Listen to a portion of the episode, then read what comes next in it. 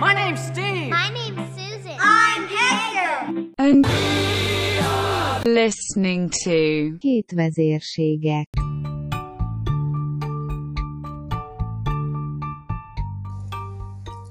Könyvajánló.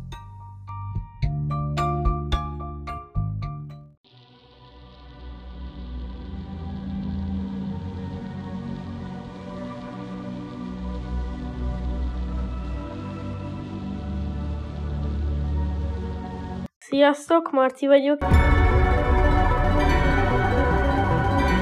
És most a kedvenc könyvemet fogom nektek bemutatni.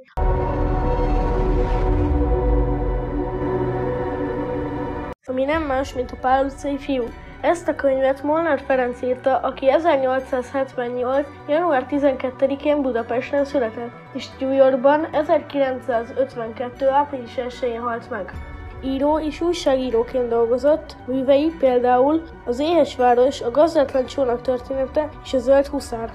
Történetünk a Grundon kezdődik, amikor csak a kis nemecsek tartózkodik ott, az egyik erőteteiről ellopják az ászlót, melyen a piros-zöld minta figyelhető meg. A pál utcai fiúk ezt nem hagyják annyiban, elmennek a fűvészkertbe, és ott kitűznek egy hadüzenetet. Útközben sok furcsa dologra lesznek figyelmesek, mint például árulásra, és arra, hogy háborút akarnak ellenük indítani. Nem hagyják magukat, beszállnak a háborúba. És most a Grundról szeretnék felolvasni egy részletet. A Grund. Ti szép, egészséges alföldi diákok, akiknek csak egyet kell lépnetek, hogy kül legyetek a végtelen rónán. Csodálatos nagykék burhalat, melynek égbolt a neve.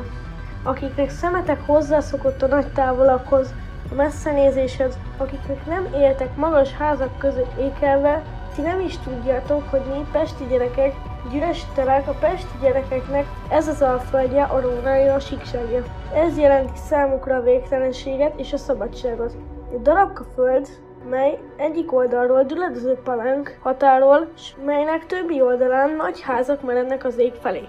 Most már a Pál utcai is nagy négyemeletes ház szomorkodik, tele lakóval, akik közül talán egyik se tudja, hogy ez a darabka földnél egy szegény kis pesti diáknak a fiatalságát jelentette. A grund maga üres volt, mint ahogy ez üres telekhez illik is. Palánkja a Pál utca felől húzódott végig. Jobbról, balról két nagy ház határolja, s hátul, igen, hátul volt az, mi grundot nagyszerűvé érdekessé tette. Itt tudni illik egy másik nagy telek következett. Ezt a másik nagy telket gőzfűrészelő cég bérelte, és a telek tel is tele volt, farakásokkal szabályos kockákba rakva, állott itt az ölfa. Hatalmas kockák között kis utcák voltak, valóságos labirintus. 50-60 kis szűk utca keresztezte egymást, a néma, sötét farakások között nem volt könnyű dolog ebben a labirintusban eligazodni. Ezt a könyvet azoknak ajánlom, akik szeretnének egy izgalmas könyvet olvasni. Köszönöm a figyelmet!